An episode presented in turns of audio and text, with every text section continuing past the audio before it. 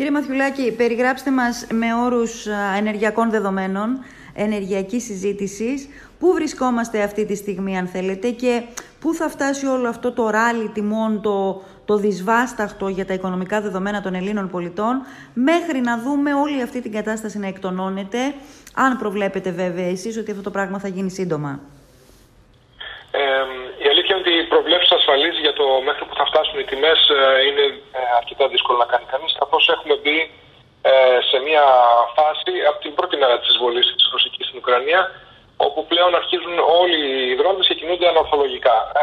καταρχήν, αυτή καθ' αυτή η εισβολή της Ρωσίας στην Ουκρανία ήταν μια κίνηση μη ορθολογική. Άρα λοιπόν από τη Ρωσία πλέον δεν μπορούμε να είμαστε σίγουροι ότι περιμένουμε το μέλλον. με βάση αυτά που βλέπουμε και από χθε και από τι ΗΠΑ και τη Βρετανία που αποφάσισαν να κόψουν την, τις εισαγωγές ε, ρωσικού φυσικού αερίου ε, και πετρελαίου βλέπουμε το ότι συνεχίζεται πλέον και από την πλευρά της Δύσης ε, να έχουμε κινήσεις οι οποίες δεν συνάδουν με τη λογική και είναι κυρίως εντυπωσιασμού. Άρα λοιπόν μπροστά μας έχουμε μεγάλη βεβαιότητα και η αβεβαιότητα είναι αυτό που οδηγεί τις τιμές ψηλά στα χρηματιστήρια ε, της ενέργειας. Ο, πάντα όταν υπάρχει υψηλός υψηλή βεβαιότητα αυτό μεταφράζεται σε κίνδυνο και ο κίνδυνος μεταφράζεται σε αύξηση των τιμών. Η πραγματικότητα όμως είναι ότι μέχρι και χθες, πριν τη χθεσινή απόφαση των ΗΠΑ και Βρετανίας να κόψουν τις εισαγωγές ε, ε, ρωσικών ενεργειακών προϊόντων, δεν είχαμε καμία μείωση της, των, των ποσοτήτων ε, ενέργειας οι οποίες κατευθυνόταν προς την Ευρωπαϊκή Ένωση. Άρα λοιπόν δεν έχουμε πρόβλημα προμήθειας καυσίμου. Αυτό από μόνο του δεν θα έπρεπε να, θα έπρεπε να είναι αρκετό για να μην έχουμε αύξηση των τιμών. Ουσιαστικά οι τεράστιες αυξήσεις που έχουμε δει στις τιμές αποτυπώνουν αυτό το σενάριο, την περίπτωση του να είχαμε πρόβλημα στην τροφοδοσία. Ναι. Ε, δύσκολα κανείς μπορεί να φανταστεί πόσο πιο ψηλά θα μπορούσαν να είχαν πάει τιμές αν όντως κοβόταν η, η τροφοδοσία. Από την άλλη μεριά, όταν σε μια αγορά η ψυχολογία δεν είναι καλή, κανείς φαντάζεται πάντα τα χειρότερα χωρίς να έχουν δεν και καλά αντίκτυπο στην πραγματικότητα και άρα τι μας ανέβαινε.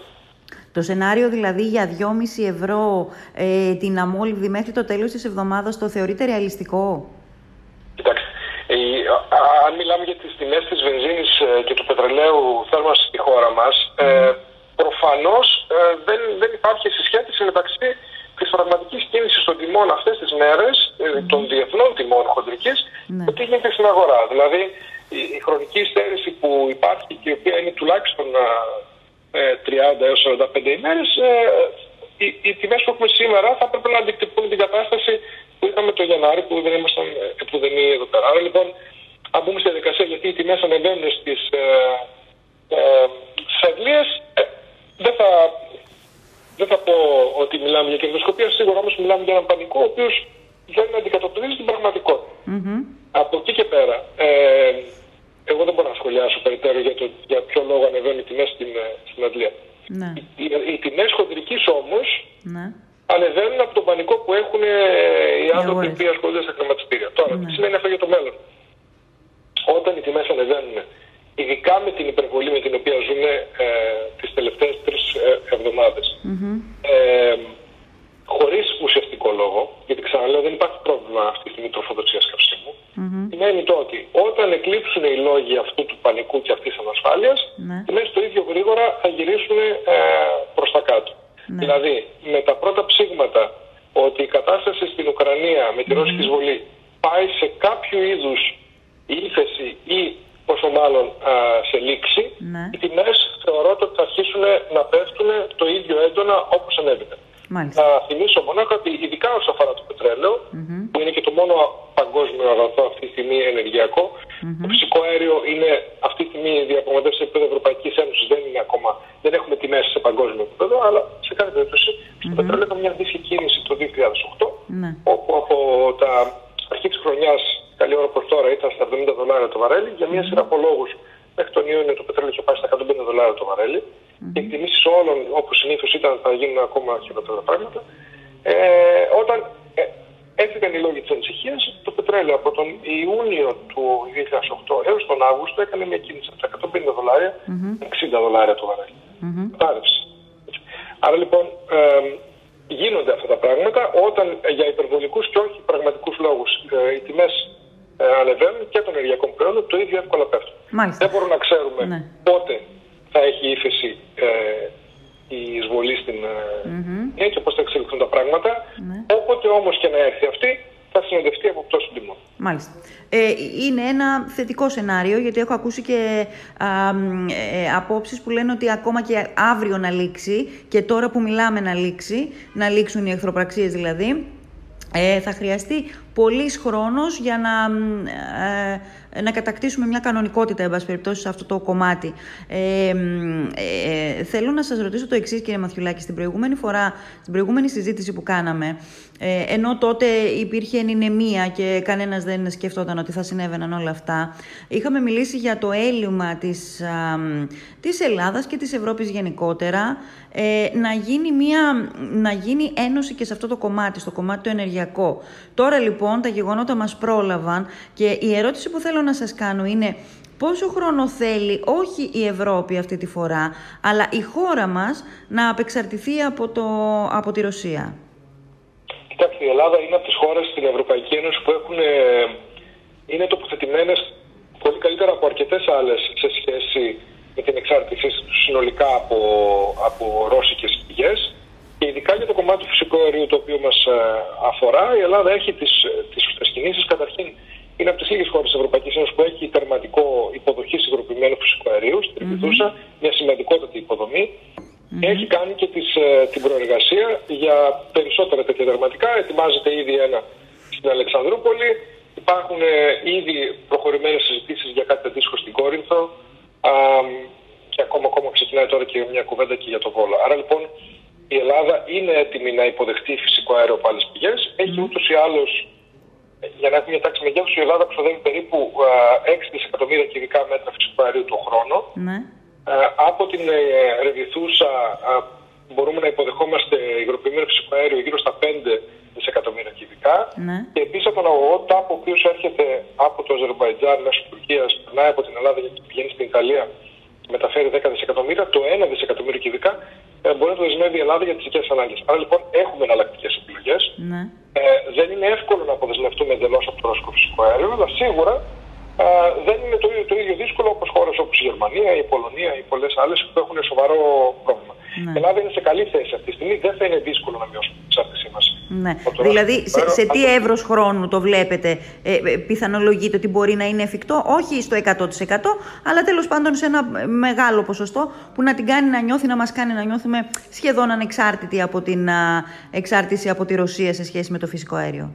Καταρχήν, ε, να πω το εξής. Ε, οι πρόσφατες χθεσινές δηλώσεις της Ευρωπαϊκής Ένωσης και τα μεγάλα σχέδια για απεξάρτηση από το ρωσικό φυσικό αέριο Ναι. δεν περιλαμβάνουν την πλήρη απεξάρτηση και είναι μη ρεαλιστικό Ναι. και δεν έχει και κανένα νόημα στην Ναι, τελική ανάλυση ναι. να μιλάμε για πλήρη απεξάρτηση. Δηλαδή να σταματήσουμε να έχουμε εντελώς, να μην έχουμε ποτέ καθόλου ρώσικο φυσικό αέριο. Ναι. Δεν υπάρχει κανένας λόγος. Αν το, το ζητούμενό μας είναι να μην α, μας ελέγχει ή επηρεάζει η ρωσια ε, με την απειλή της ε, διακοπής φυσικού αερίου, αυτό σημαίνει το ότι αν απλά τα ποσοστά μας αντί για 40 και 50% ρώσικο φυσικό αέριο έχουμε 10 και 15 και 20% και το υπόλοιπο είναι μοιρασμένο στις πηγές, σημαίνει το ότι κανείς δεν θα μπορεί να μας επηρεάζει Ναι. επειδή ε, όλοι θα έχουμε μικρά μερίδια. Αυτό πρέπει να είναι το ζητούμενο. Αυτό για την Ελλάδα δεν είναι δύσκολο.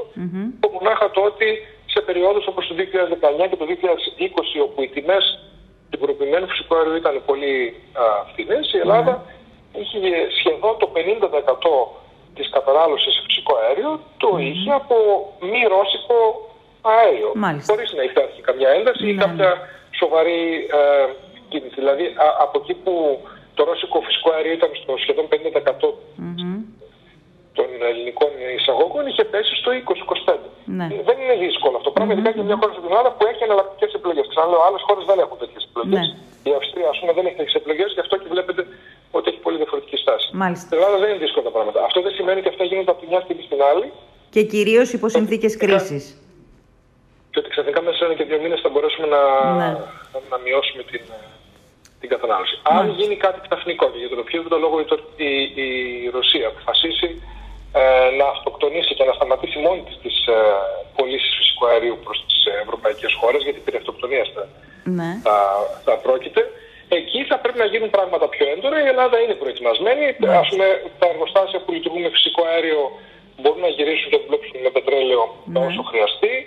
Ε, πετρέλαιο μπορούμε να προμηθευτούμε από άλλε πηγές αντί για το ρώσικο, δεν υπάρχει ε, δυσκολια Α, α, μ, τα λιγνητικά εργοστάσια, παρά το ότι είναι καταστροφικό να δουλεύουν, μπορούμε να συνεχίσουμε να τα βάλουμε να δουλέψουν Ναι. αν χρειαστεί μέχρι να α, προετοιμαστούμε. Οπότε ε, μπορούμε να καλυφθούμε. Η Ελλάδα δεν έχει πρόβλημα όσο αφορά την τροφοδοσία, έχει τρόπους να καλυφθεί. Μάλιστα. Το πρόβλημα για την Ελλάδα και για όλη την Ευρώπη δεν είναι, mm είναι οι τιμές. Είναι οι τιμές. Γιατί Ναι. ε, όλοι συζητούν για ενεργειακή ασφάλεια, ε, ως αν ε, το μόνο μας πρόβλημα είναι να βρούμε την, ε, ε, την ενέργεια που χρειαζόμαστε. Αυτό είναι μόνο η μισή αλήθεια. Η άλλη μισή είναι και ότι και να υπάρχει διαθέσιμη ενέργεια πρέπει να μπορεί κανείς να την πληρώσει. Ναι. Η οικιακή ασφάλεια έτσι οριοθετείται. Να έχεις ενέργεια και να έχεις ενέργεια σε τιμές που να μπορείς να πληρώσεις. Αυτή τη στιγμή αυτή η κατάσταση ως έκτακτη μπορεί να αντιμετωπιστεί με τα μέτρα που παίρνει και η ελληνική κυβέρνηση και γενικά σε ευρωπαϊκό επίπεδο με κάποιες επιδοτήσεις του κόστους. Αλλά σίγουρα δεν είναι τιμές στις οποίες μπορεί να λειτουργήσει οποιαδήποτε οικονομία για πολύ καιρό. Άρα α, πρέπει αργά ή γρήγορα οι κινήσεις της Ευρωπαϊκής Ένωσης ναι. να είναι προς την κατεύθυνση του να αποκλιμακωθούν οι τιμές της ενέργειας όχι τα υπόλοιπα. Μάλιστα. Ε, ε, κύριε Μαθιουλάκη, έχουμε πόλεμο με όπλα από τη μία πλευρά και οικονομικό πόλεμο από την άλλη πλευρά, ο καθένας με ό,τι μπορεί. Ε, βλέποντας, κάνοντας μια προσπάθεια να δούμε τη μεγάλη εικόνα, τι προβλέπετε εσείς από την πλευρά σας, το υπερόπλο της οικονομίας θα αποδειχθεί ισχυρότερο από την υπεροπλία των πυράβλων ή το αντίθετο; Όχι.